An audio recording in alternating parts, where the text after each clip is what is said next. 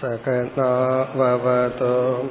सकनो भुनक्तो सह वीर्यङ्करवावकै तेजस्विनावधीतमस्तु मा विद्विषावकैः। ॐ शान्ति शान्ति शान्तिः मुपति मून्रावद् श्लोकम् अन्तरायान् वदन्त्येताः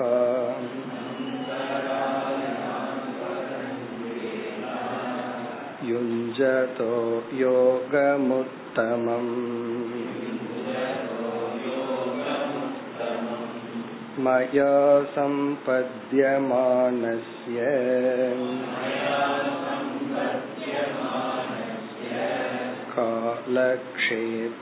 कालक्षेपनहेतवः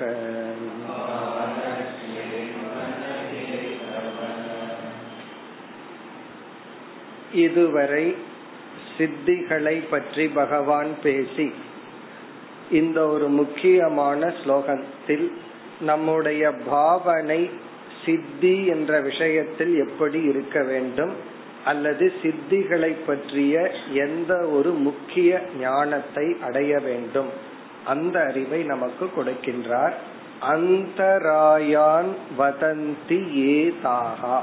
ஏதாகான்னா இதுவரை கூறிய சித்திகள் இதுவரை கூறியது உதாகரணமாக சொல்லப்பட்டவைகள் தான் இதற்கு சொல்லாமல் இருக்கின்ற அனைத்து சித்திகளும் அந்தராயான் வதந்தி தடைகள் என்று ஞானிகள் கூறுகின்றார்கள்.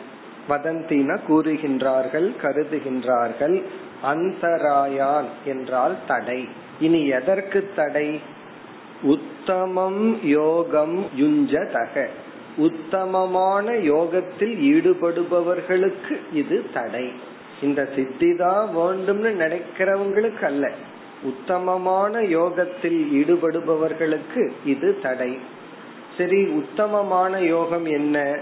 மயா சம்பத்தியமானசிய என்னுடன் ஐக்கியமாகின்றதான உத்தமமான யோகத்தில் ஈடுபடுபவர்களுக்கு.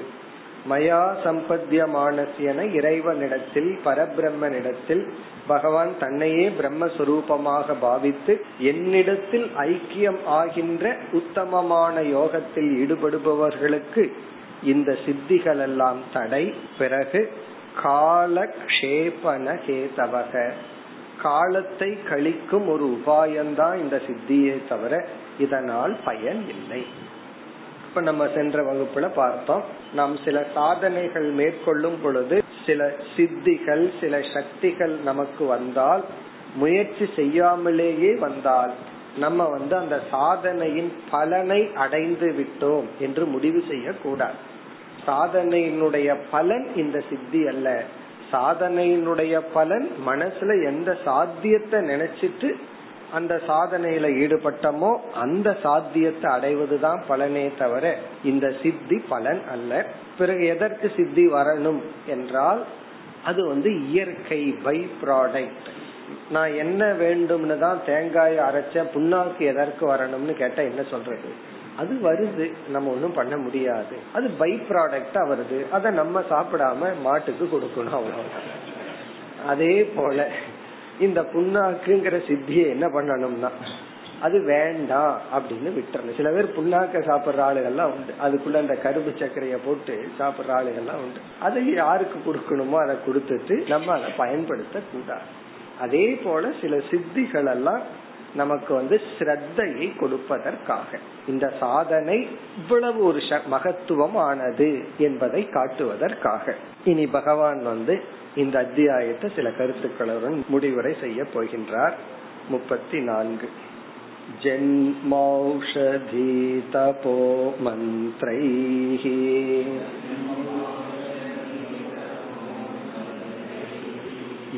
यावतीरिह सिद्धयः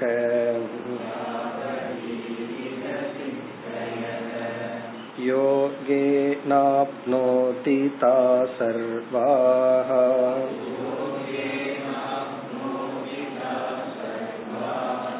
नान्यैर्योगगतिं व्रजेत्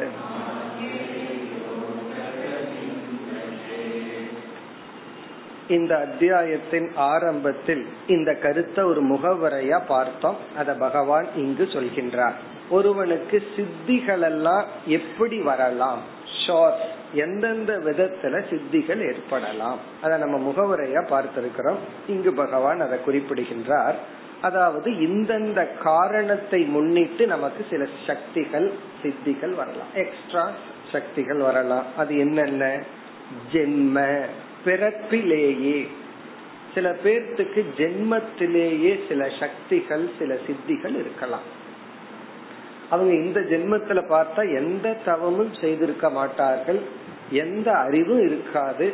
ஒரு பெரிய காரியத்தை சாதிக்கிற அளவுக்கு எந்த சக்தி இருக்காது. அதாவது வந்து இது சித்திக்கு மட்டும் போக வேண்டாம். சில பேர் லைஃப்ல பார்த்தோம்னா கடின உழைப்பு இருக்கும் அறிவு இருக்கும். ஆனா பொருளாதாரத்துல முன்னேறவே மாட்டான். அதே ஸ்டேட்ல தான் இருக்கும் சில பேர்த்துக்கு எந்த சக்தியும் இருக்காது.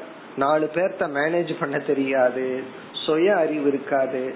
ஆனா அவன் போடுற பிசினஸ் எல்லாம் சக்சஸ் மேல சக்சஸ் ஆயிட்டோடு பெரிய கோடீஸ்வரன் ஆயிடும். இப்ப இவன் இந்த அளவுக்கு உயர்ந்தா அப்படின்னு சொன்னா அதற்கு தகுந்த அறிவு இருக்கணும் உழைப்பு இருக்கணும் ஒண்ணுமே இருந்திருக்காது.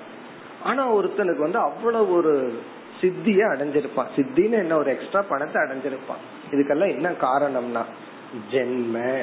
ஏதோ போன பிறவியில ஏதோ உழைச்சி வச்சிருக்கிறான். அந்த உழைப்பினுடைய பலனை அனுபவிக்கிறதுக்கு முன்னாடி இறந்துட்டான். அப்ப இது ஜென்ம என்றால் பூர்வ கிருதம் புண்ணியம். முன்ன செஞ்ச புண்ணியம்தான் காரணம். அதே போல வந்து பாபமும் இருக்கு. ஒருத்த வந்து வந்து ரொம்ப கஷ்டப்பட்டுட்டே இருக்கான். நம்ம இடத்துல பலர் அதைத்தானே சொல்கின்றார்கள். எனக்கு தெரிஞ்சு ஒரு பாகமும் பண்ணலையே நான் ஏன் கஷ்டப்படுறேன்? நான் ஏன் என்னுடைய குழந்தைகளோ உறவினர்களோ கஷ்டப்படுறத பாத்துட்டு இருக்கிறேன்னு சொல்கிறார்கள். இப்போ தெரிஞ்சு பண்ணலைன்னா ஜென்ம.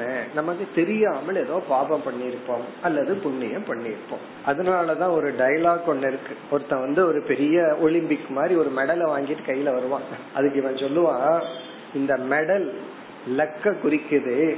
பிறகு நீ வந்து ஒலிம்புக்கு வரைக்கும் போனையே அது உன்னுடைய உழைப்ப குறிக்குது அப்படின்னு சொன்ன அதாவது வந்து ஒலிம்பிக் வரைக்கும் இவன் போக முடியுது ட்ரையல் எல்லாம்.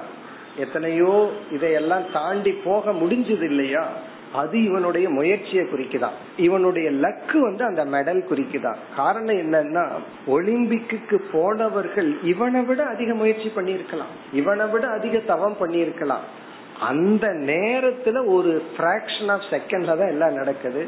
அவனுக்கு வந்து திடீர்னு ஒரு உற்சாகம் வந்து தாண்டி இருப்பான் ஓடி இருப்பான் சக்சஸ் ஆயிருக்கும். இவனுக்கு வந்து இல்லாம இருந்திருக்கலாம். அப்ப ஒலிம்பிக்கு போய் தோல்வி அடைஞ்சதுனால நமக்கு தகுதி இல்லைன்னு அர்த்தம் கிடையாது. வெற்றி வந்ததுனால மத்தவனை விட அதிக உழைச்சிட்டன்னு அர்த்தமும் கிடையாது. அதே போலதான் இங்க ஜென்ம ஜென்மன்னா வெற்றியை ஜென்மம் நிர்ணயிக்கிறது உழைப்பு வந்து கம்பல்சரி இப்ப இங்க ஜென்மங்கிறது இந்த ஜென்மத்துல குறைவான முயற்சி செய்து வாழ்க்கையில ஏதாவது அதிக வெற்றி அடைந்திருந்தால் அது அந்த சித்திகள் எல்லாம் ஜென்மத்தினால் என்று புரிந்து கொள்ள வேண்டும். அது போல சில சித்திகள் நம்ம எக்ஸாம்பிள் பார்த்தோம். சில பேர்த்துக்கு வந்து தண்ணீர் நீரோட்டத்தை பாக்குற சக்தி இருக்கு. அது எப்படின்னா அது ஜென்மத்துல வந்தது. நம்ம என்னதான் போய் இரும்பையோ எதையோ வச்சாலும் செக் பண்ணி சுத்தாது. அதுக்குன்னு உடல் இருக்கு. அது சயின்ஸ் ரீதியாம சொல்றாங்க. அந்த உடம்புல இருக்கிற ஏதோ ஒரு ரசாயன பொருள் வந்து அவருக்கு அதிகமா இருக்கிறதுனால அந்த நீரோட்டத்தை வந்து பாடி ரிஃப்ளெக்ட் பண்ணுது. இப்படி எல்லாம் சொல்கிறார்கள். ஆனா ஜென்ம பை இயற்கை பை பர்த் இரண்டாவது ஓஷதி. ஓஷதினா சில தாவரங்களை வச்சு சில சித்திகளை எல்லாம் செய்யலாம். ஓஷதினா சில தலைகள் இலைகள் அதை வச்சு சித்திகள் எல்லாம் செய்யலாம். அடுத்தது வந்து தபக விதவிதமான தவங்கள். சில தவங்கள் செய்யும் பொழுது சில சித்திகள் நமக்கு ஏற்படும். ஜென்ம ஓஷதி தபக. தபக விதவிதமான தவத்துல விதவிதமான சித்திகள்.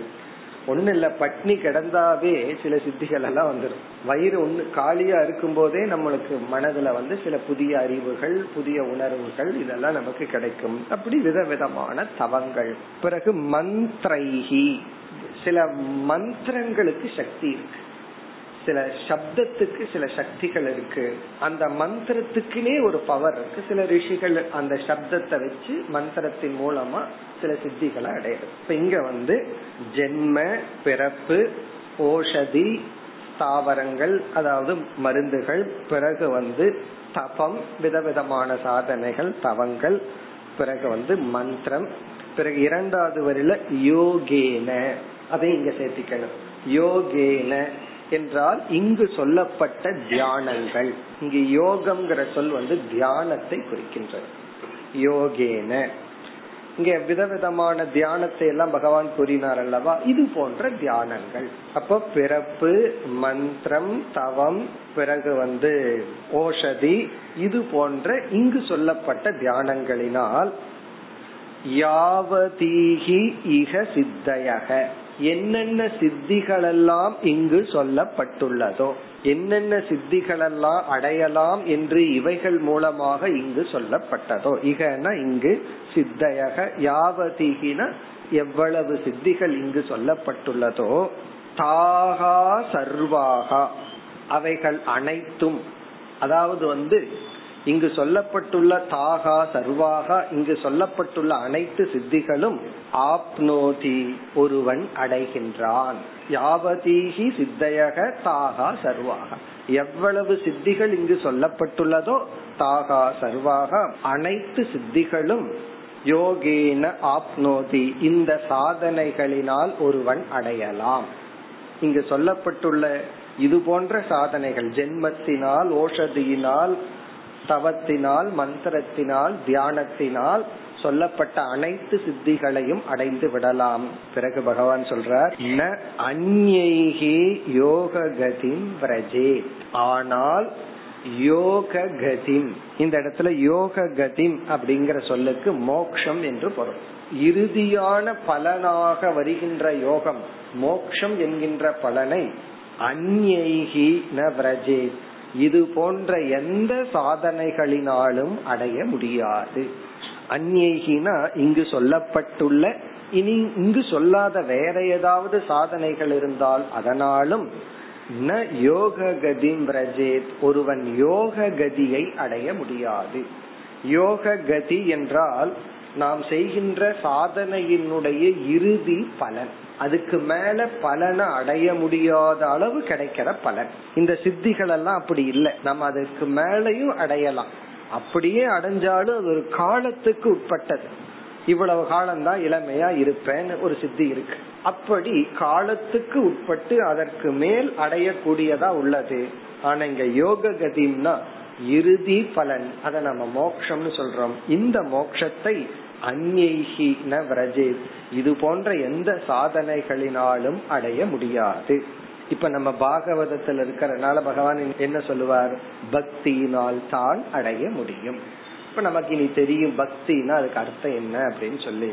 இப்ப பக்தியினாலதான் இறைவனை பற்றிய ஞானத்தினால்தான் நம்ம வந்து மோட்சத்தை அடைய முடியுமே தவிர அதுதான் நம்முடைய லட்சியமே தவிர சித்திகள் அல்ல. உண்மையிலேயே சித்திகள் ஒரு விதத்தில் நமக்கு சம்சாரத்தை தான் கொடுக்கும். அந்த நேரத்துல அது சுகமா இருக்கலாம் ஆனா சம்சாரத்தை தான் கொடுக்கும். இனி அடுத்த இரண்டு ஸ்லோகத்தில் பகவான் வந்து நானே அனைத்தும்னு தன்னுடைய விபூதியை கூறி இந்த அத்தியாயத்தை முடிக்கின்றார். அதனாலதான் அடுத்த அத்தியாயம் ஒரு விபூதி யோகமாக இருக்க போகின்ற அடுத்து முப்பத்தி ஐந்தாவது ஸ்லோகம். सर्वासामपि सिद्धीनाम्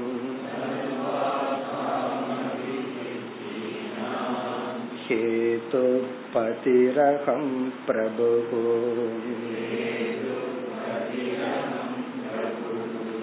अहं योगस्य साङ्ख्यस्य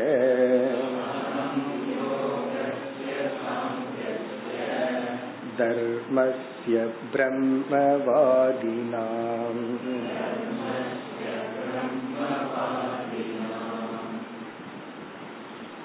முப்பத்தி ஐந்து முப்பத்தி ஆறு கடைசி இரண்டு ஸ்லோகத்தின் சாராம்சம் பகவான் கூறுகின்றார் அகம் சர்வக நானே அனைத்தும் அதான் சாராம்சம் நான் தான் எல்லாம் அப்படின்னு பகவான் சொல்ற இத நம்ம வீட்டுல சம்டைம் சொல்லிட்டு இருப்போம். எல்லாம் நான் தான் நீ என்ன பண்ற? எல்லாமே என்னாலதான் நடக்குது. எல்லாம் நான் தான் நம்ம சொல்லிட்டு இருப்போம். பகவான் சொல்றாரு எல்லாம் நான் தான் அப்படின்னு பகவான் சொல்றாரு. இதுல எது உண்மை?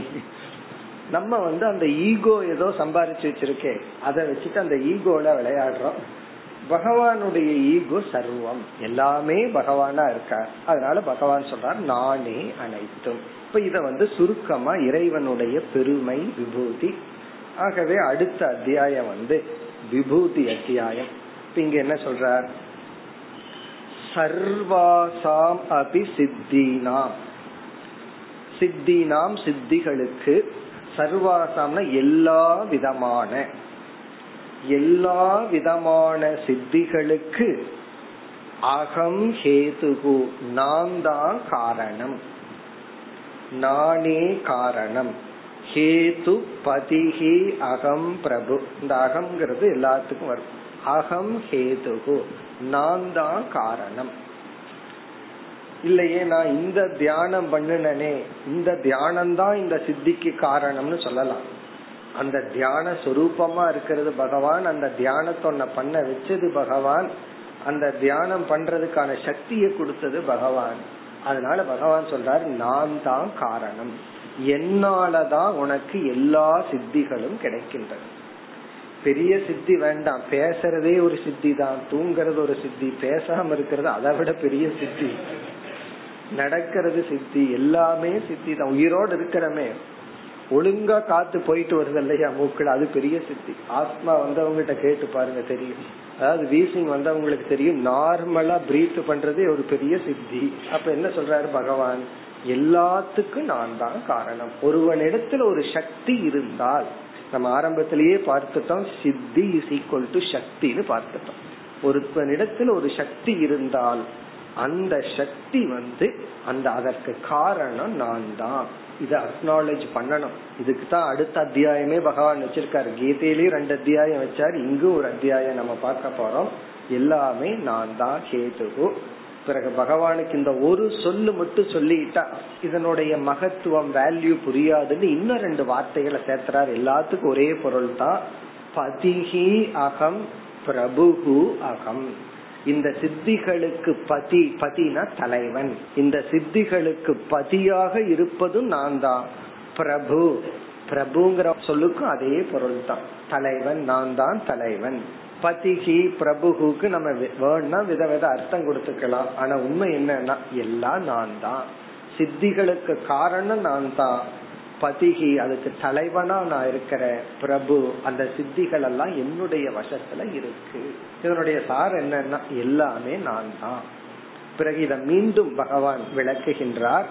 அதாவது சுருக்கமா சொன்னா அகம் சர்வக நானே அனைத்தும். சும்மா நம்ம சொல்லிடுற சிவமயம் விஷ்ணுமயம் எல்லா இடத்துலயும் பகவான் இருக்காருன்னு வாயில நம்ம சொல்லிடுறோம். அதை நம்ம உணர்றதுதான் ஞானம். அதற்காகத்தான் விதை இந்த அத்தியாயத்துல போடுறார். அகம் யோகஸ்ய சாங்கியஸ்ய தர்மஸ்ய பிரம்மவாதினாம். பிறகு முன்னாடி இருக்கிற மூணு சொல்லல எதையாவது எடுத்து போட்டுக்கலாம். பிரபு பதிகி. நான் வந்து அகம் யோகஸ்ய பதிகி. நானே யோகத்துக்கு தலைவன் அல்லது யோகத்துக்கு பிரபு. பிரபுவானு தலைவன் தான் கேதுனாலும் இங்க வந்து தலைவன் தான் காரணம். யோகசிய கேதுகு அல்லது பதிகி நம்மனால ஒரு யோகம் பண்ண முடியுது அப்படின்னா ஒரு சாதனை நம்மால மேற்கொள்ள முடிகிறது என்றால் அந்த இடத்துல ஈஸ்வரன் தான். அதனாலதான் பார்த்தோம் அப்படின்னா நம்ம சம்பிரதாயத்துல செயல் செய்யறதுக்கு முன்னாடி பகவான வழிபடுவோம். செயல் செஞ்சு முடிச்சதுக்கு அப்புறமும் வழிபடுவோம். பூமி பூஜை போடும் போதும் வழிபடுவோம். வீடு கட்டி முடிச்சதுக்கு அப்புறமும் வழிபடுவோம். காரணம் என்ன? பூமி பூஜை போடும் போது அப்படி குளிய தோண்டி வீடு நின்னரக்கூடாது அதுக்கப்புறம் என்னன்னா வீட்டுக்குள்ள போகும்போதும் இத கட்டி முடிச்சிட்டோம். அதற்கு பிறகு என்னன்னா சந்தோஷமா இருக்கணும். இதற்குள்ளின்னு பகவான வழிபடுறோம்.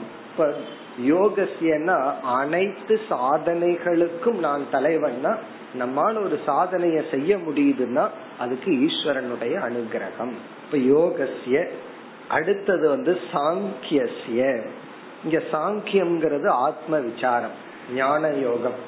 யோகசிய அப்படிங்கறது அனைத்து விதமான சாதனைகள். நம்மை தூய்மைப்படுத்தும் சாதனைகள் எல்லாம் யோகம். சாங்கியம்னா அஜானத்தை நீக்கிற சாதனை சாங்கிய யோகம். இப்ப சாங்கியசிய அகம்பதிகி ஒருத்தனால ஆத்ம விசாரம் பண்ண முடிஞ்சு முடியுதுன்னாவே அதுக்கு நான் தான் காரணம். அந்த ஆத்ம விசாரம் பண்ணி ஆத்ம ஞானம் வந்தா அதுக்கு நான் தான் காரணம். இப்ப சாங்கிய ஞானசிய அல்லது ஞான யோகத்துக்கு நானே தலைவன். பிறகு தர்மசிய தர்மத்துக்கு நானே தலைவன். தர்மசிய அகம் பிரபுகு. தர்மத்துக்கு நான் தலைவனாக இருக்கின்றேன். அப்படின்னா என்ன அர்த்தம்? நாம் செய்கின்ற அனைத்து தர்மத்துக்கும் பகவான் வந்து பலனை கொடுப்பார். இதுவும் முக்கியம். காரணம் நம்ம வந்து சில நல்லது பண்றோம் உடனடியா பலன் வராத மாதிரி நமக்கு தெரியுது. ஒரு கேப் நம்ம பாக்கிறோம் தர்மம் பண்றதுக்கும் பலன் வர்றதுக்கும் ஒரு இடைவெளிய பாக்கிறோம் அப்போ ஒரு சந்தேகம் வந்துருது. நம்ம எல்லாம் பண்ணி என்ன பிரயோஜனம் அப்படின்னு. இப்ப தர்மசிய பிரபுகுனா நான் செய்யற ஒவ்வொரு நன்மைக்கும் பகவான் வந்து அதற்கு தகுந்த பலன் கொடுப்பார். இந்த ஒரு ஹண்ட்ரட் பர்சன்ட் ட்ரஸ்ட் வந்துடுதுன்னா நம்ம வந்து தர்மம் செய்யறதுக்கு மேலும் உற்சாக நமக்கு வரும். பிறகு அடுத்தது பிரம்மவாதினாம். பிரம்மவாதிங்கிற சொல் இங்கு ஆசிரியரை குறிக்கின்றது. குரு பிரம்ம வததி இது பிரம்மவாதி. பிரம்மனை பற்றி எடுத்து சொல்பவர்கள். பிரம்மவாதி அப்படின்னா பிரம்மனை போதிப்பவர்கள். பிரம்மன் பிரம்ம ஞானத்தை எடுத்து உரைப்பவர்கள். பிரம்மவாதினாம் அகம் பதிகி. பிரம்மத்தை எடுத்து சொல்ற குருமார்களுக்கு நானே தலைவனாக இருக்கின்றேன். காரணம் பிரம்ம ஞானத்தை அடைஞ்ச உடனே பகவான் உயிரை புடுங்கிட்டாருன்னு வச்சுக்கோமே. அப்புறம் யார் எடுத்து சொல்றது? ஆகவே இவங்களுக்கு ஞானத்தை அடைஞ்சதுக்கு அப்புறமும் நான் அவங்கள உயிரோட வச்சிருக்கிறேன். ஆரோக்கியத்தோட வச்சிருக்கிறேன். சோ தட் இந்த ஞானம் வந்து தொடரும். இப்ப பிரம்மவாதினாம் குருவுக்கு குருவாக நான் இருக்கின்றேன். ஒரு குரு இருக்காருன்னா அவர் அப்படி இருக்க வைக்கிறது நான் தான். ஒரு சிஷ்யன் இருக்காருன்னா அவனை இருக்க வைக்கிறது நான் தான். அப்படி இந்த தர்மத்திற்கும் குருவுக்கும் ஞானத்துக்கும் யோகத்திற்கும் நானே தலைவன். பிறகு அடுத்த ஸ்லோகத்துல மீண்டும் பகவான் வந்து நானே எல்லா இடத்திலும் வியாபித்திருக்கின்றேன் என்று கூறி இந்த அத்தியாயத்தை நிறைவு செய்கின்றார். முப்பத்தி ஆறு. अहमात्मान्तरो बाह्यः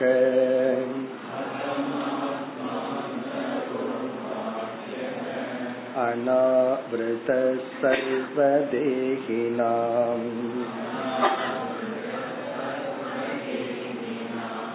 यथा भूतानि भूतेषु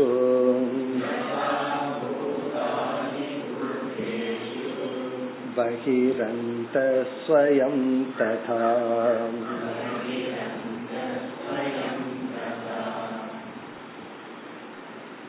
அகம் ஆத்மா ஆந்தரக பாஹ்யக அகம் நானே ஆத்மா இங்க ஆத்மானா அனைத்துக்கும் சாரம் நானே எல்லாத்துக்கும் சாரமா இருக்கேன் ஆந்தரக பாஹ்யக அனைத்துக்கும் வெளியேயும் நான் தான் இருக்கேன். உள்ள நான் தான் இருக்கேன். உள்ளேயும் நான் தான் இருக்கேன். வெளியேயும் நான் தான் இருக்கேன். நானே எல்லாம் ஒரே வார்த்தையில சொன்னா முடிஞ்சது. ஆனா அது புரிஞ்சுக்கிறதுக்காக விதவிதமான ஆங்கிள் நம்ம சொல்றோம்.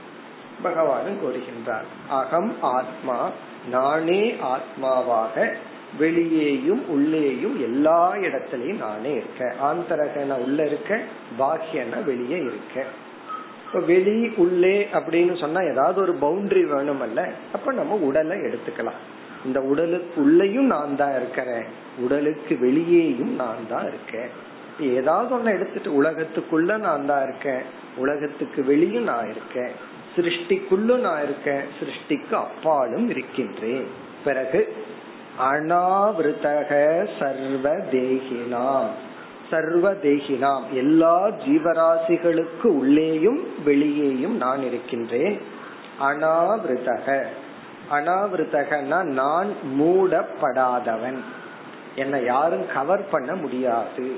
அதாவது நான் மறைக்கப்படாமல் இருக்கின்றேன். எப்படி மறைக்கிறது? பொதுவா சொல்லுவாங்க பூசணிக்காய சாப்பாட்டுல மறைக்க முடியாதுன்னு சொல்லி. காரணம் என்ன? ஒரு சோத்துல பூசணிக்காய் எப்படி மறைக்கிறது? இந்த உதாரணம் சொன்னா தப்பா புரிஞ்சு கூடாது அதாவது ஒரு வண்டி சாதம் பண்ணி அதுக்குள்ள பூசணிக்காய் வச்சா மறைஞ்சிருமே ஒருத்தர் அப்படித்தான் கேட்டார். முழு பூசணிக்காய சாப்பாட்டுல மறைக்க முடியுமா அப்படின்னா அதே முடியாது ஒரு வண்டி செய்யுங்க. அதுக்குள்ள எவ்வளவு பூசணிக்காய் வேணாலும் வைக்கலாமேன்னு சொன்னா அதனோட அர்த்தம் என்னன்னா ஒரு சாதத்தை எடுத்து பூசணிக்காய மறைக்க முடியுமோ? அப்படி புரிஞ்சுக்கணும். ஏன்னா பூசணிக்காய் அதை விட பெருசு. அது போல அனாவிருத்தகனா நான் எல்லாத்த விடையும் பெரியவன். எதனாலும் நான் மறைக்கப்படாதவன் இப்படி சொன்ன உடனே டவுட் வருது. அப்படின்னா நான் பார்க்கலையேன்னா இறைவன் மறைக்கப்படவில்லை. இறைவனை பார்க்கும் நம்முடைய திருஷ்டி மறைக்கப்படுகின்றது. அது புரிஞ்சுக்க. இறைவன் மறைக்கப்படாம இறைவனை பார்க்கிற விதம் மறைக்கப்படுகின்றது. அது நம்ம அடுத்த அத்தியாயத்துல பார்ப்போம். இப்ப அனாவிருத்தக. பிறகு இரண்டாவது அறையில பகவான் ஒரு எக்ஸாம்பிள் உதாகரணம் சொல்றார். யதா பூதானி பூதேஷு பகிரந்த ஸ்வயம் ததா. ததான அவ்விதம் யதான இவ்விதம். பூதானி பூதேஷு. பூதானின பஞ்ச பூதங்கள். இங்க பூதானிங்கிற சொல்லுக்கு அஞ்சு பூதங்கள். பூதேஷு என்றால் இங்க உடலில் ஜீவராசிகளினுடைய உடலுக்குள் பகிஹி அந்தக வெளியேயும் உள்ளேயும் உள்ளது. இது ஒரு எக்ஸாம்பிள் அதாவது பஞ்சபூதங்கள் தான் இந்த உடல். பஞ்சபூதங்கள் இந்த உடலுக்கு உள்ளேயும் இருக்கு வெளியேயும் இருக்கு. நம்ம வயிற்றுல ஆகாசம் இருக்கு வெளியேயும் ஆகாசம் இருக்கு. நமக்குள்ள காற்று போயிட்டு இருக்கு வெளியேயும் காற்று இருக்கு. அப்படி வந்து இந்த பூதங்கள் வந்து உடலுக்குள்ளும் வெளியும் இருப்பது போல நான் பகிகி அந்தக ஸ்வயம். ஸ்வயம்னா தானே. இந்த பூதங்கள் தானே வெளியேயும் உள்ளேயும் யதா எப்படி இருக்கின்றதோ ததா. அப்படி பிறகு முதல் வரி. அப்படி நான் ஆத்மாவாக வெளியேயும் உள்ளேயும் எல்லா ஜீவராசிகளிடத்திலும் இருக்கின்றேன். இத்துடன் இந்த அத்தியாயம் நிறைவு பெறுகின்றது. அதாவது கடைசியில பகவான் நானே அனைத்தும் என்று சொல்லி முடிவுரை செய்தார். நம்ம அடுத்த அத்தியாயத்திற்கு செல்வதற்கு முன் இந்த அத்தியாயத்தினுடைய சாராம்சத்தை மிக சுருக்கமாக பார்த்திடலாம். முதல் வந்து பகவானே முதல் ஸ்லோகத்துல பகவானே அறிமுகப்படுத்தினார். ஏன்னா இதற்கு முன் அத்தியாயத்துல தியானத்தை பற்றி பேசி முடிச்சதுனால தியானத்தின் மகத்துவத்தை சொல்றதுக்காக இப்படி தியானம் செய்தால் நமக்கு வந்து எல்லா விதமான சித்திகளும் வந்து நிற்கும்னு சொன்னார். உபதிஷ்டந்தி சித்தையகன்னு பகவானே இந்த அத்தியாயத்தை ஆரம்பிச்சார். பிறகு இரண்டாவது ஸ்லோகத்துல உத்தவர் வந்து சித்திங்கிற வார்த்தைய பகவான் பயன்படுத்திட்டதுனால சில தியானங்கள் எல்லாம் செஞ்சா சித்திகள் முன்னாடி வந்து நிக்கும்னு சொன்னதுனால சித்திகளை பற்றி கேள்விகள் கேட்டார். உங்களுக்கு ஞாபகம் இருக்கும் எவ்வளவு சித்தி இருக்கு அந்த சித்தியினுடைய பெயர் என்ன அந்த சித்திகளினுடைய தன்மை என்ன அந்த சித்திகளை எப்படிப்பட்ட தியானத்தில் அடைதல் இப்படி நான்கு கேள்விகளை கேட்டார் இரண்டாவது ஸ்லோகத்தில். பிறகு மூன்றாவது ஸ்லோகத்திலிருந்து எட்டாவது ஸ்லோகம் வரை இருபத்தி மூன்று சித்திகளை பகவான் குறிப்பிட்டார். அதாவது இதுல நம்பர் நேம் நேச்சர் இந்த மூணு வந்தாச்சு. அதாவது இருபத்தி மூணு ஒரு எக்ஸாம்பிளுக்கு சொன்னார். பகவானே சொன்னார் நான் வந்து உதாகரணத்துக்கு சிலதை சொல்றேன் அப்படின்னு. அதை எப்படி பிரிச்சார்? எட்டு பத்து அஞ்சுன்னு பிரிக்கப்பட்டது. எட்டு சித்திகள் வந்து அஷ்டமகா சித்திகள் இறைவனுடைய தன்மையாக இருப்பது. பத்து சித்திகள் வந்து சத்துவ குணத்தை வளர்த்தி கொள்வதனால் வருவது. கடைசி ஐந்து சித்திகளுக்கு க்ஷுத்ர சித்திகள் அப்படின்னு பெயர்னு பிரிச்சார். பிறகு பத்தாவது ஸ்லோகத்தில் ஆரம்பிச்சு முப்பதாவது ஸ்லோகம் வரை. உபாயம். பத்திலிருந்து முப்பது வரை. என்னென்ன மாதிரி தியானம் பண்ணா என்னென்ன சித்திகளை அடையலாம்? அதுவும் பகவான் வந்து முழுமையா சொல்லவில்லை ஒரு உதாரணமா சொல்றார். இப்படி எல்லாம் சித்தி பண்ணா இதெல்லாம் அடையலாம். பிறகு கடைசி முப்பத்தி ஒன்றுல இருந்து முப்பத்தி ஆறு வரை ஃபைனல் ரிமார்க் இப்படி எல்லாம் சொல்லிட்டு முப்பத்தி ஒன்னுக்கு மேல சில ஸ்லோகத்துல தியானத்தினுடைய மகத்துவத்தை சொன்னார். தியானம்ங்கிற சாதனையை நம்ம செய்தால் சித்திகள் ஏன் வராது எல்லா சித்திகளும் வந்து நிற்கும் அப்படின்னு சொல்ற சில பேர் குழம்பிட்டே இருப்பாங்க எனக்கு இது சரியில்லை அது சரியில்லை இது பத்தாதுன்னு. இதெல்லாம் என்ன காரணம்னா உழைப்பு இல்ல அப்படின்னு அர்த்தம். கொஞ்சம் நீ உழைச்சு பாரு. எல்லாம் உனக்கு வந்து நிற்கும். இல்ல நான் எல்லாம் உழைச்சாச்சு வரலையேன்னா கொஞ்சம் புத்தியில உழைச்சு பாரு. உனக்கு போகுதுங்கிற அறிவு வந்துடும். இருக்கிறதுல திருப்தி அடையணுங்கிற அறிவு வந்துடும். நீ எது வேண்டும்னு நினைக்கிறையோ உண்மையிலேயே அது உனக்கு வேண்டாம். அதுதான் சீக்ரெட் வாழ்க்கையில் ஒரு பெரிய சீக்ரெட் என்னன்னா நம்ம எது வேணும்னு நினைச்சிட்டு இருக்கிறோமோ உண்மையிலேயே அது நமக்கு வேண்டாம். ஆனா நம்ம மைண்ட் அப்படி ப்ரொஜெக்ட் பண்ணி இருக்கு அதுதான் வேணும் அதுதான் வேணும் இந்த குழந்தை மாதிரி. குழந்தை எது வேண்டாமோ அதை வேணும்னு சொல்லிட்டு இருக்கோம். கையில கொடுத்தா அது வேண்டான்ட்டு போயிடும். அதை நீ புரிந்து கொள். அப்படின்னு நம்ம புரிஞ்சுக்கணும். இதுக்கெல்லாம் உழைப்புக்கு பகவான் முக்கியத்துவம் கொடுக்கிறார். பிறகு வந்து அடுத்தது முக்கியமான ஸ்லோகம்னு பார்த்தோம். முப்பத்தி மூன்று அந்தராயான் வதன் தேதாகா இந்த முழு அத்தியாயத்துல இந்த ஒரே ஒரு ஸ்லோகத்தை மட்டும் ஞாபகம் வச்சுக்கணும் அப்படின்னு நம்ம பார்த்தோம். முடிஞ்சா மனப்பாடம் பண்ணி வச்சுக்கணும். அந்தராயான் வதந்தேதாகா. யுஞ்சதோ யோக உத்தமம். ரொம்ப அழகான ஸ்லோகம். உத்தமமான யோகத்துக்கு அது எப்படிப்பட்ட யோகமா? மயா சம்பத்தியமான என்னுடன் ஐக்கியமாகின்ற உத்தமமான யோகத்துக்கு செல்பவர்களுக்கு இந்த சித்திகள் எல்லாம் தடைகள். அல்லது காலக்ஷேபண ஹேதவக வெறும் டைம வேஸ்ட் பண்ணுமே தவிர வேற ஒன்றும் இல்லைன்னு சொல்லி பிறகு எப்படியெல்லாம் சித்திகள் வரலாம்ங்கிறத கூறி தன்னுடைய விபூதியுடன் இந்த அத்தியாயத்தை பகவான் நிறைவு செய்தார். இந்த அத்தியாயத்தை கேட்கும் போது உத்தவருடைய மனசுல என்ன இருக்கும்? பகவானே எல்லாம் பகவான் தான் யோகசிய சாங்கியசிய தர்மசிய பிரம்மவிதாம் பதிகி. ஞானிகளுக்கு தானே தலைவன். தர்மத்துக்கு நான் தலைவன். யோகத்திற்கும் சாங்கியத்திற்கும் சாதனைக்கும் சாத்தியத்துக்கு நானே தலைவன். எல்லாம் நான் தான் சொன்னார். இப்ப இந்த எண்ணத்துடன் உத்தவர் இருக்கும் பொழுது அடுத்து என்ன செய்கின்றார் உத்தவர்? ஒரு கேள்வியை கேட்கின்றார். இந்த கேள்வியுடன் அடுத்த அத்தியாயம் துவங்குகின்றது. நம்ம அடுத்த அத்தியாயத்திற்கு செல்வோம். त्वं ब्रह्म परमं साक्षात् अनाद्यन्तमपावृतम् सर्वेषामपि भावानाम्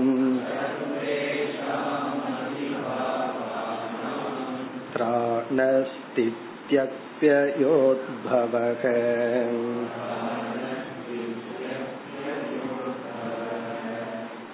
உத்தவ கீதையில் இது பதினோராவது அத்தியாயம் பாகவதத்தின் படி பதினாறாவது அத்தியாயம் இந்த அத்தியாயத்துல குழப்பம் வரலாம் அதனாலதான் ஒவ்வொரு அத்தியாயத்திலையும் ஞாபகப்படுத்திட்டு இருக்கோம் நம்ம வந்து பனிரெண்டு ஸ்கந்தங்கள் உடைய பாகவதத்துல பதினோராவது ஸ்கந்தம் இந்த பாகவதம் புராணம் சொல்றவங்க எல்லாம் இந்த ஸ்கந்தமே ஞான காண்டம்னு சொல்வார்கள். காரணம் என்னன்னா இந்த ஸ்கந்தத்துல இருக்கிறதே முப்பத்தோரு சாப்டர் அதுல இருபத்தி நான்கு உத்தவ கீதை. அதுல ஆறாவதுல இருந்து தான் ஆரம்பிக்கின்றது. அதனாலதான் அந்த உத்தவ கீதைன்னு வரும் பொழுது அத்தியாயம் வந்து இது பதினொன்று. இப்ப இந்த அத்தியாயத்தினுடைய சாராம்சம் வந்து பகவத்கீதையினுடைய பத்தாவது விபூதி யோகம். பகவத்கீதையில பத்தாவது அத்தியாயமான விபூதி யோகம் அப்படி அது டிட்டோ அது எப்படி தெரியுதுன்னு சொன்னா உத்தவர் வந்து உங்களுடைய விபூதிகளை எல்லாம் விளக்குங்கள்னு கேக்குறார். பகவான முதல்ல பெருமைப்படுத்தி தன்னுடைய நமஸ்காரத்தையும் வணக்கத்தையும் சொல்லி உங்களுடைய விபூதிய கேட்க விரும்புறேன்னு உத்தவர் கேட்பார். பகவான் விபூதிய ஆரம்பிக்கிறதுக்கு முன்னாடி என்ன சொல்லிட்டு ஆரம்பிக்கப்பார்னா இதே கேள்விய அர்ஜுனனும் கேட்டான். இதுல இருந்து என்ன தெரியுதுன்னா இத பேசுறவர் தான் அங்கேயும் பேசியிருக்காரு. அப்படின்னு. இதே கேள்வியத்தான் அர்ஜுனனும் இந்த சூழ்நிலையில கேட்டா அதே போல நீ கேட்கின்றாய் நீ அர்ஜுனன் கிட்ட கேட்டதை போய் அவங்கிட்ட கேட்டுக்கோ அப்படின்னு சொல்லாம நான் நானே சொல்றேன்னு பகவான் வந்து இந்த அத்தியாயம் முழுவதும் அங்க கீதையில வந்த சில ஸ்லோகங்கள் அப்படியே சில சொற்கள் ஸ்லோகத்தின் சில பகுதிகள் அப்படியே வருகின்றது. அப்படி இந்த அத்தியாயம் வந்து விபூதி யோகம். நம்ம ஒரு முகவுரையுடன் இந்த அத்தியாயத்துக்குள்ள போவோம். ஏன்னா உள்ள போயிட்டோம்னா ரொம்ப சீக்கிரமா போயிடலாம். காரணம் என்ன? எல்லாம் பகவான் தான். அதுல வந்து அவ்வப்பொழுது சில சாதனைகள் சில வேல்யூஸ பார்ப்போம். என்ன ஒண்ணு சொல்ல போறார்? துர்ஜயானாம் அகம் மனகன்னு சொல்ல போறார். வெற்றி அடைவதற்கு கஷ்டமா இருக்கிற ஆப்ஜெக்ட்ல நான் மனசா இருக்கிறேன்னு சொல்ல போறேன் வாழ்க்கையில வெற்றி அடைகிறதுல பெரிய விஷயம் என்னன்னா நம்ம மனசை பிடிக்கிறதா நான் இப்படி எல்லாம் அந்த மாதிரி இடங்கள்ல சில சாதனைகளை பார்ப்போம். இல்லைன்னா மிக சுலபமானது. அதனால ஒரு முகவுரையுடன் நம்ம போவோம். இந்த முகவுரையும் நம்ம கீதையில பத்தாவது அத்தியாயத்துல பார்த்தது ஞாபகம் இருந்தா ஓகே. சுருக்கமா நம்ம ஞாபகப்படுத்தி கொள்வோம். இதுல ரெண்டு விதமான முகவுரை கருத்து. ஒன்று வந்து ஈஸ்வரனுடைய ஞானம் ஈஸ்வர சொரூபம். அத முகவுரைய பார்க்க போறோம். இரண்டாவது வந்து விபூதியினுடைய அவசியம். இந்த ரெண்டு டாபிக் நமக்கு ஒரு இன்ட்ரடக்ஷன் அதாவது ஈஸ்வர சொரூபம். இரண்டாவது வந்து விபூதி. இந்த மாதிரி விபூதிய பகவான் சொல்றதுனாலையும் நம்ம படிக்கிறதுனாலையும் என்ன பலன்? இந்த ரெண்டும் தான் நம்முடைய முகவுரை. இப்படி ஏன் பகவான் விபூதிய சொல்லணும்? பிறகு அப்படி கேட்கறதுனாலையும் சிந்திக்கிறதுனாலையும் என்ன பலன்? முதல்ல ஈஸ்வர ஞானம். இறை சுரூபம் இறைவனை பற்றிய ஞானம். இப்ப யார் இறைவன்? கடவுள் யார்? அப்படின்னு ஒரு கேள்வி. சில பேர் ஆரம்பிக்கவே முதல்ல இருக்காரா அப்படித்தான் ஆரம்பிப்பார்கள். அப்படி இருந்தா அப்புறம் பார்ப்போம் அவர் என்ன எங்க இருக்காரு எப்படி இருக்காருன்னு. அப்ப ஈஸ்வரன் இருக்கார் பகவான் அப்படிங்கிற ஒரு தத்துவம் இருக்கு அப்படின்னு சொல்லி எந்த புத்தி அந்த இறைவனை புரிந்து கொள்ளாமலேயே ஏற்றுக்கொள்கின்றதோ ஈஸ்வரனுடைய அஸ்தித்துவத்தை எந்த புத்தி கஷ்டப்படாம முயற்சி பண்ணாம அதை அக்செப்ட் பண்ணிக்குதோ அந்த புத்தியத்தான் நம்ம ஸ்ரத்தை அப்படின்னு சொல்றோம். அதாவது சிலது பேர்த்து கிட்ட என்ன சொன்னாலும் நம்பிக்கொள்வார்கள் நமக்கே ஆச்சரியமா இருக்கு இதை போய் நம்பிட்டு இருக்காங்களேன்னு சொல்லி. காரணம் என்னன்னா அது அவங்களுடைய ஸ்ரத்தை அவங்களுடைய மனசு. அதே போல ஈஸ்வரன் கடவுள் ஒருத்தர் இருக்கார். இந்த உலகத்தை படைச்ச ஒருத்தர் இருக்கார். இப்ப ஈஸ்வரங்கிற தத்துவத்தை நம்ம புத்தி ஏற்றுக்கொண்டால் ரெசிஸ்ட் பண்ணாம ஏற்றுக்கொண்டால் அது வந்து ஸ்ரத்தைன்னு சொல்றோம். இப்ப இந்த யார் ஈஸ்வரன் ஒருத்தர் வந்து கேக்குறார். அப்ப கேட்கும் போது அவர் எந்த நிலையில இருப்பாரு? ஒரு ஆஸ்திகன். ஸ்ரத்தை உடையவன் தான் இந்த கேள்வியை கேட்க முடியும். ஸ்ரத்தை இல்லாதவனுக்கு அந்த ஈஸ்வரன் சொல்லி அவனே முடிவு பண்ணிடுவான். இல்லையே அவர் இல்ல அல்லது இருந்தாலும் இருந்துட்டு போட்டு எனக்கு வேண்டாம் அப்படின்னு முடிவு பண்ணிடுவான். அந்த ஈஸ்வரனை ஏற்றுக்கொண்டவர்கள் யார் ஈஸ்வரன் அப்படின்னு ஒரு கேள்வி வரும் பொழுது சாஸ்திரம் வந்து ஈஸ்வர ஞானத்தை மூன்று ஸ்டேஜ்ல உபதேசம் பண்ணது. ஃபர்ஸ்ட் ஒரு ஸ்டேஜ்ல இதுதான் கடவுள்னு சொல்றது. நீ இதுலயே சந்தோஷமா போறையா போய்க்கோ. செகண்ட் ஸ்டேஜ்ல அடு இந்த ஸ்டேஜ் ஃபர்ஸ்ட் ஸ்டேஜ டைஜஸ்ட் பண்ணினவங்களுக்கு ரெண்டாவது ஸ்டேஜ் அதையும் டைஜஸ்ட் பண்ணி உட்கார்ந்து இருந்தா மூணாவது ஸ்டேஜ் பத்து இட்லிய போடுறோம் அதுக்கப்புறம் உட்கார்ந்துட்டு இருந்தாங்கன்னு வச்சுக்கோமே. மறுபடியும் பத்து அதுக்கு மேல போகாம இலையிலேயே இருந்தா என்ன பண்ணுவோம்? ஓகே இதையும் முடிச்சுட்டாரா? மறுபடியும் போடும் பத்து ரெண்டு இட்லி எந்திரிச்சு போற ஆளை வச்சுட்டு நம்ம என்ன பண்ண முடியும்? அதே போல இறைவனை பற்றி ஒரு ஞானத்தை கொடுத்த உடனே ஓ எனக்கு புரிஞ்சாச்சு நான் போறேன்ட்டு அப்புறம் அவங்கள என்ன பண்றது? அனுப்பிச்சு வச்சிட வேண்டியதுதான். போய் பசியோட மறுபடியும் வரட்டும். அப்படி மூன்று ஸ்டேஜ்ல வந்து சாஸ்திரம் வந்து இறைவனை பற்றிய ஞானத்தை கொடுக்குது. இதெல்லாம் ஆக்சுவலி நம்ம சமுதாயத்துல பிராக்டிக்கலா நடந்துட்டு இருக்கிறது தான் ஒவ்வொரு ஹியூமன் மைண்ட்ல ஒவ்வொரு ஸ்டேஜ்ல இருக்கு. உங்களுக்கு சொன்னா புரிஞ்சிடும் அந்த ஸ்டெப்ப ஃபர்ஸ்ட் ஸ்டெப்ப சொன்னாவே உங்களுக்கு புரிஞ்சிடும் ஃபர்ஸ்ட் ஸ்டேஜ் வந்து சாஸ்திரம் வந்து ஈஸ்வரன் நிமித்த காரணம் மட்டும் ஏவ. அவர் ஒரு நிமித்த காரணம்னு அறிமுகப்படுத்துறது. அது ஃபர்ஸ்ட் ஸ்டேஜ் அதுக்கு மேல எல்லாம் அங்க ஈஸ்வரனை பத்தி பேச்சு கிடையாது. யாரு ஈஸ்வரன்னா நிமித்த காரணம். புரிஞ்சிருக்கும் பலருக்கு. நிமித்த காரணம்னா என்ன? அவர் யாரு என்ன அதுக்கு அந்த பேச்சே கிடையாது. இந்த உலகத்தை படைச்சார் அவ்வளவுதான். அவர் எங்க இருக்காரு என்ன பண்ணிட்டு இருக்காருங்கிற பத்தி பேச்சோ அவரை அடையிறதோ அதெல்லாம் கிடையாது. இந்த உலகத்தை படைத்தவர் இறைவன். இங்கேயே இருக்காருன்னு சொன்னா நம்ப மாட்டோம். அதனால அவருக்கு ஒரு நல்ல இடம் கொடுக்கணும்னு சொர்க்கம்னு சொல்லி கொடுத்தாங்க அல்லது எங்கேயோ இருக்கார். அதனாலதான் பகவான் சொன்ன உடனே எல்லாம் எங்க பாப்பாங்க மேல பாக்க பகவான் சொன்ன உடனே கைய அப்படி தூக்கிரும் பார்வையும் மேல போயிடும். அப்படின்னு என்ன இங்க இல்ல. அப்படி இருந்துட்டா என்ன மாதிரி அவரு கஷ்டப்பட்டு இருந்து ஆகணும் அதாவது எல்லாத்துக்கும் ஒரு பெரிய சைக்கலாஜிக்கல் ப்ராப்ளம் என்னன்னா இருக்கிற இடம் சரியில்லை. இருக்கிற இடம் சரியில்லை. என் வீடு சரியில்லை. இருக்கிற இடம் ஜாப் சரி கஷ்டப்பட்டு வந்திருப்பார். ஆனாலும் ஒரு அதிருப்தி. அதனால அந்த அதிருப்திக்குள்ள எதுக்கு பகவான் உட்கார வைக்கணும்? இல்லாத இடத்துல இக்கரைக்கு அக்கறை பச்சைன்னு சொல்றோம்ல அப்படி அக்கறையில பகவான் உட்கார வச்சாரு. சோ தட் அவர் நல்லா இருப்பார் நல்லா இருக்கட்டும். இப்ப நிமித்த காரணம் என்றால் ஈஸ்வரனை பற்றி எந்த அறிவையும் அடைய விரும்பாதவர்கள். அந்த அறிவு அவர்களுக்கு தேவைப்படவில்லை.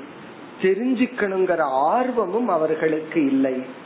ஈஸ்வரன் எங்க இருக்கார் எப்படி இருக்காருங்கிறத விட அவர் இந்த உலகத்தை படைச்ச சக்திமான். இப்ப இவர்களால சில லட்சணம் சொல்ல முடியும். சர்வஜக சர்வசக்திமான் இதெல்லாம். அதாவது எல்லா சக்தியும் கடவுளுக்கு இருக்கு. பிறகு எல்லா வித அறிவும் அவருக்கு இருக்கு. இந்த அறி இந்த லட்சணத்தை எல்லாம் இந்த லெவல்ல தான் அவங்க புரிந்து கொள்வார்கள். யாரோ கடவுள் அவருக்கு எல்லா சக்தி இருக்கு. இதுதான் ஃபர்ஸ்ட் ஸ்டேஜ் இதுக்கு கீழே இருக்கிற ஸ்டேஜ் வந்து ஈஸ்வரனை நிராகரிக்கிறது. ஈஸ்வரங்கிற ஒரு தத்துவத்தையே ஏற்றுக்கொள்ளாமல் பிறகு இந்த உலகம் எல்லாம் இப்படி இருக்கு அதுக்கு என்னன்னா லக் அப்படின்னு சொல்லிடலாம். அதத்தான் வந்து சாஸ்திரத்துல வந்து சுவாவவாதம் சொல்றது. சுவாவவாதம்னா அதெல்லாம் நேச்சுரலா நடக்குது. இத போய் ஏன் யோசிச்சுட்டு இருக்கிறேன் அதெல்லாம் இயற்கையா நடக்குது. எல்லாம் இயற்கை அல்லது லக். லக்ல நடக்குது எல்லாம் இப்படியோ நடக்குது அதை பத்தி நமக்கு என்ன? ஆனால் ஈஸ்வரன் ஒருத்தர் இருக்காருன்னு ஒரு மைண்ட் அக்செப்ட் பண்ணிட்டா பலர் பல ஜென்மங்கள் இந்த ஞானத்தோடையே இருந்து செல்வார்கள். ஆஸ்திகர்கள் எல்லாம் தர்மப்படி இருப்பாங்கன்னு சொல்ல முடியாது. ஆஸ்திகர்கள் எல்லாம் சந்தோஷமா இருப்பாங்கன்னு சொல்ல சொல்லிட முடியாது. ஆஸ்திகர்கள் எல்லாம் இறைவனை உணர்ந்துட்டாங்கன்னு சொல்ல முடியாது. ஆஸ்திகர்கள் இறைவனை ஏற்று கொண்டார்கள் அவ்வளவுதான். பகவான நம்பி இருக்காங்க அவ்வளவுதான். அதனால அவங்க நம்ப நல்லவர்கள்னு சொல்ல முடியாது. ஏன்னா இவன் பகவான் கிட்ட போய் அவன் அழியணும்னு கும்பிட்டு இருப்பான்.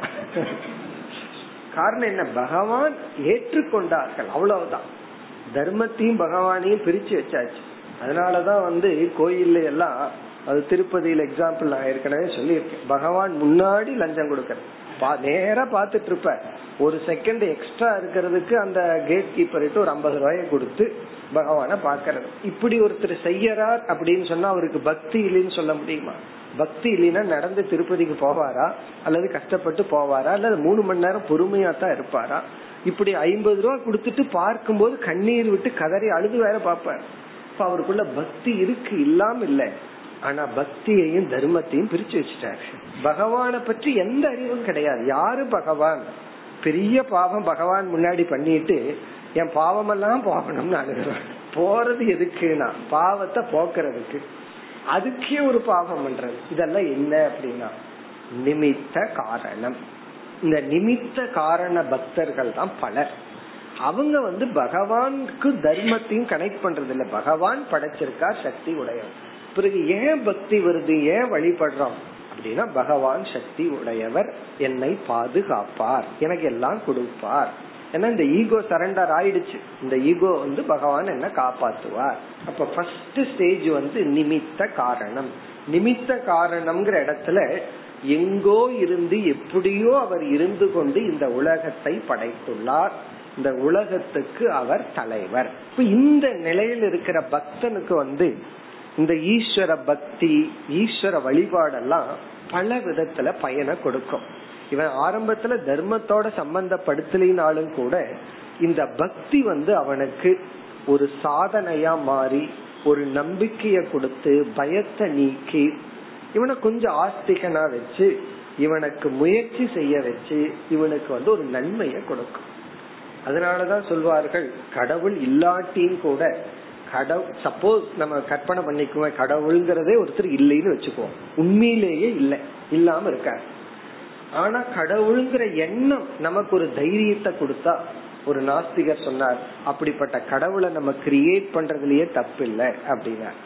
அதாவது வந்து இல்லாத கடவுள் ஆனா ஒரு நன்மையை கொடுத்தால் நம்ம அதை கிரியேட்டே பண்ணலாம் அப்படின்னு சொன்னார் நாஸ்திகர் அல்ல அக்னாஸ்டிக்னு இனி ஒரு கேட்டகரி இருக்கு. அதாவது கடவுள் இல்லைன்னு சொல்றவன் ஏத்திஸ்ட் நாஸ்திகன். கடவுள் இருக்குன்னு ஒத்துக்கொள்றவன் தீஸ்ட்னு சொல்றான் ஆஸ்திகன். அக்னாஸ்டிக்னு இடைப்பட்டவன். அவன் என்ன சொல்லுவான்னா எனக்கு தெரியாது. நான் கடவுளை இல்லைன்னு சொல்ல மாட்டேன் இருக்குன்னு சொல்ல மாட்டேன். இது இடைப்பட்டவர்கள். இப்ப அவன் இந்த மாதிரி சொல்லுவாங்க. இந்த இடைப்பட்டவன் சொல்றவனுடைய பிலாசபி இது. அது உனக்கு நன்மையை கொடுக்கணும்னா இருந்துட்டு போட்டுமே. இப்ப இந்த இடையில் இருக்கிறவங்க யாருன்னா எனக்கு தெரியாது.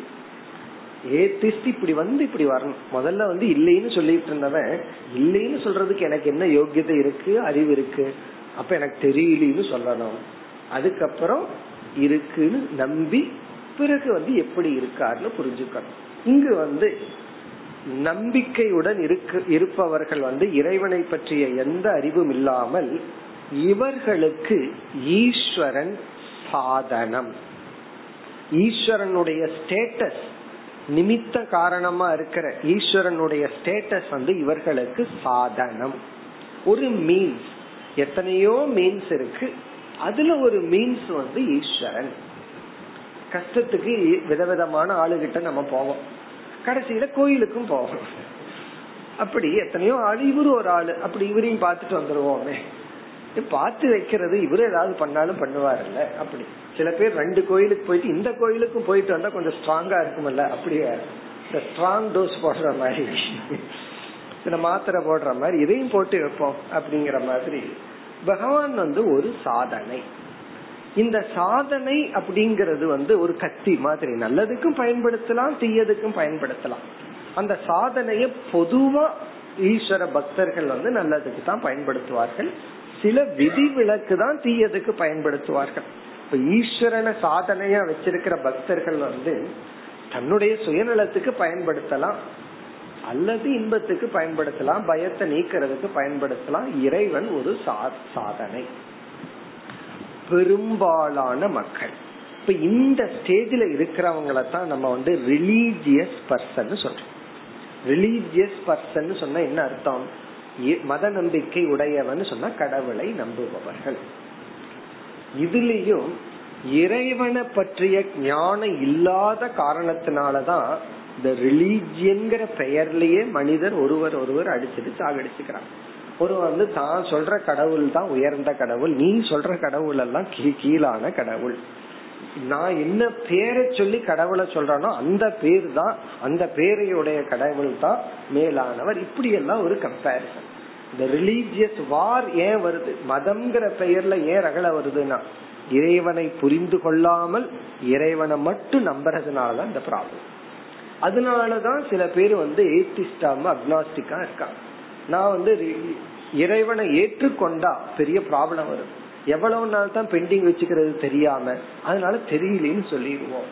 அல்லது இல்லைன்னு சொல்லிடலாம். இந்த ஏத்திஸ்ட் வர்றதுக்கு அக்னாஸ்டிக் வர்றதுக்கு என்ன காரணம் அப்படின்னு சொன்னா இந்த ரிலீஜியஸ் பீப்புள் ரிலீஜியன்கிற பேர்ல கடவுள்ங்கிற பேர்ல வந்து தர்மத்தை சீர்குலைக்கிறதுனாலதான் இதெல்லாம் என்னன்னா ஃபர்ஸ்ட் ஸ்டேஜ் இதுதான் ரிலீஜியஸ் பீப்புள் இதுதான் பெரும்பாலான சொசைட்டி இனி அடுத்த செகண்ட் ஸ்டேஜ் செகண்ட் ஸ்டேஜ் பெரிய ஸ்டேஜ் இது வந்து ஒரு படி கிடையாது. போல் வாழ்த்து மாதிரி பெருசா தாண்டணும். இந்த ஸ்டேஜ்ல இருந்து அடுத்த ஸ்டேஜுக்குள்ள வரும் பொழுதே நம்ம பிலாசபிக்குள்ள வந்துடுறோம். அந்த ஈஸ்வரனை பற்றிய இனி ஒரு பெரிய ஞானத்தை போதிக்கிறது செகண்ட் ஸ்டேஜ் அது நீங்களே சொல்லலாம். ஈஸ்வரன் நிமித்த உபாதான காரணம். அவரே உபாதான காரணம். இந்த ஃபர்ஸ்ட் ஸ்டேஜில இருந்து செகண்ட் ஸ்டேஜ் இருக்கே அது சாதாரண ஷிஃப்ட் கிடையாது. பெரிய ஷிஃப்ட் அது. பெரிய ஒரு மாடியில ஏறின மாதிரி. அதாவது வந்து பாதாளத்திலிருந்து கிரவுண்ட் கிடையாது. பாதாளத்திலிருந்து ஒரு பெரிய மாடியில ஏறி டாப்ல நிக்கிற மாதிரி மொட்டை மாடியில ஏறி நிக்கிற மாதிரி இது செகண்ட் ஸ்டேஜ் அது என்னன்னா ஈஸ்வரன் உபாதான காரணம். இதுக்கு மேல நான் விளக்க வேண்டாம். உங்களுக்கு தெரியும் உபாதான காரணம்னா என்னன்னு. உடனே களிமண் பானைன்னு சொன்னா உங்களுக்கே போர் அடிச்சது. எத்தனை முறை தான் அதை கேட்கறது அப்படின்னு சொல்லி. அதனால அதை நான் சொல்லாம உங்களுக்கே தெரியும்னு விட்டுறேன். அதாவது உபாதான காரணம்னா அவரே இந்த உலகமாக இருக்கின்றார். உலகத்துக்கு எங்கேயோ இருந்து உலகத்தை படைக்கல. உலகமாகவே வியாபித்துள்ளார். உலகத்தில் இருக்கிற அனைத்து பொருளாகவும் உள்ளார். இது வந்து பெரிய விஷயம். இந்த இடத்துலதான் அவரே தர்மமா இருக்கார். அவரே கர்ம பலனா இருக்கார். உடலில் நம்ம உடல் இருக்கிற ஒவ்வொரு சக்தியமா இருக்கார். இந்த இயற்கையில் இருக்கிற அனைத்தும் இறைவனுடைய வெளிப்பாடு. இப்போ ஒருத்தன் வந்து நிமித்த காரணம்னா அவன் வெறும் ஏற்றுக்கொண்டவன் தர்மப்படி இருக்கணுங்கிற அவசியம் இல்ல ஈஸ்வரன் ஒரு சாதனை தான் எத்தனையோ பொருள்களை பயன்படுத்துற மாதிரி ஈஸ்வரனையும் பயன்படுத்துறான் அது ஒரு ரொட்டீன் அவ்வளவுதான். இதுல இருந்து இந்த செகண்ட் ஸ்டேஜுக்கு வந்து இதுல தங்கி நிக்கணும் அல்ல இத உணர்வதற்காகத்தான் விபூதி யோகம். இந்த செகண்ட் ஸ்டேஜில வந்து நம்ம ஊறி அதுல ஒன்றுபடுவதற்காகத்தான் அதாவது இந்த விபூதி யோகம். இப்ப விபூதி யோகம் எதற்குனா இரண்டாவது ஸ்டேஜில வந்து நிற்பதற்காக. உன்னை பிடிக்க போதாது. பிடிச்சு அதுல நிக்கணும். அதுல நின்று அதுல நிலை பெறணும்.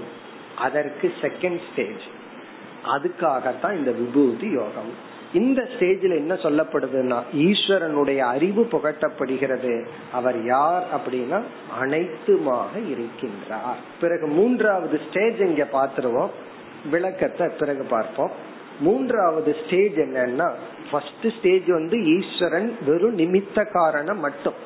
இரண்டாவது ஸ்டேஜ்ல வந்து அவர் நிமித்தம் மட்டுமல்ல உபாதானமும். மூன்றாவது ஸ்டேஜ் வந்து முழு வேதாந்த ஞான யோகம் ஈஸ்வரன் விவர்த்த காரணம். ஈஸ்வரன்கிறது வந்து உபாதான காரணத்துக்கு அப்பாற்பட்ட இனி ஒரு காரணம். விவர்த்த காரணம். அது வந்து இந்த ஸ்டேஜ்ல மூழ்கி எந்திரிச்சதற்கு பிறகுதான் அதையே யோசிக்க முடியும். அதனால அந்த ஸ்டேஜில் பிறகு பார்ப்போம். இந்த மூன்று ஸ்டேஜில் ஈஸ்வர ஞானம் வருது.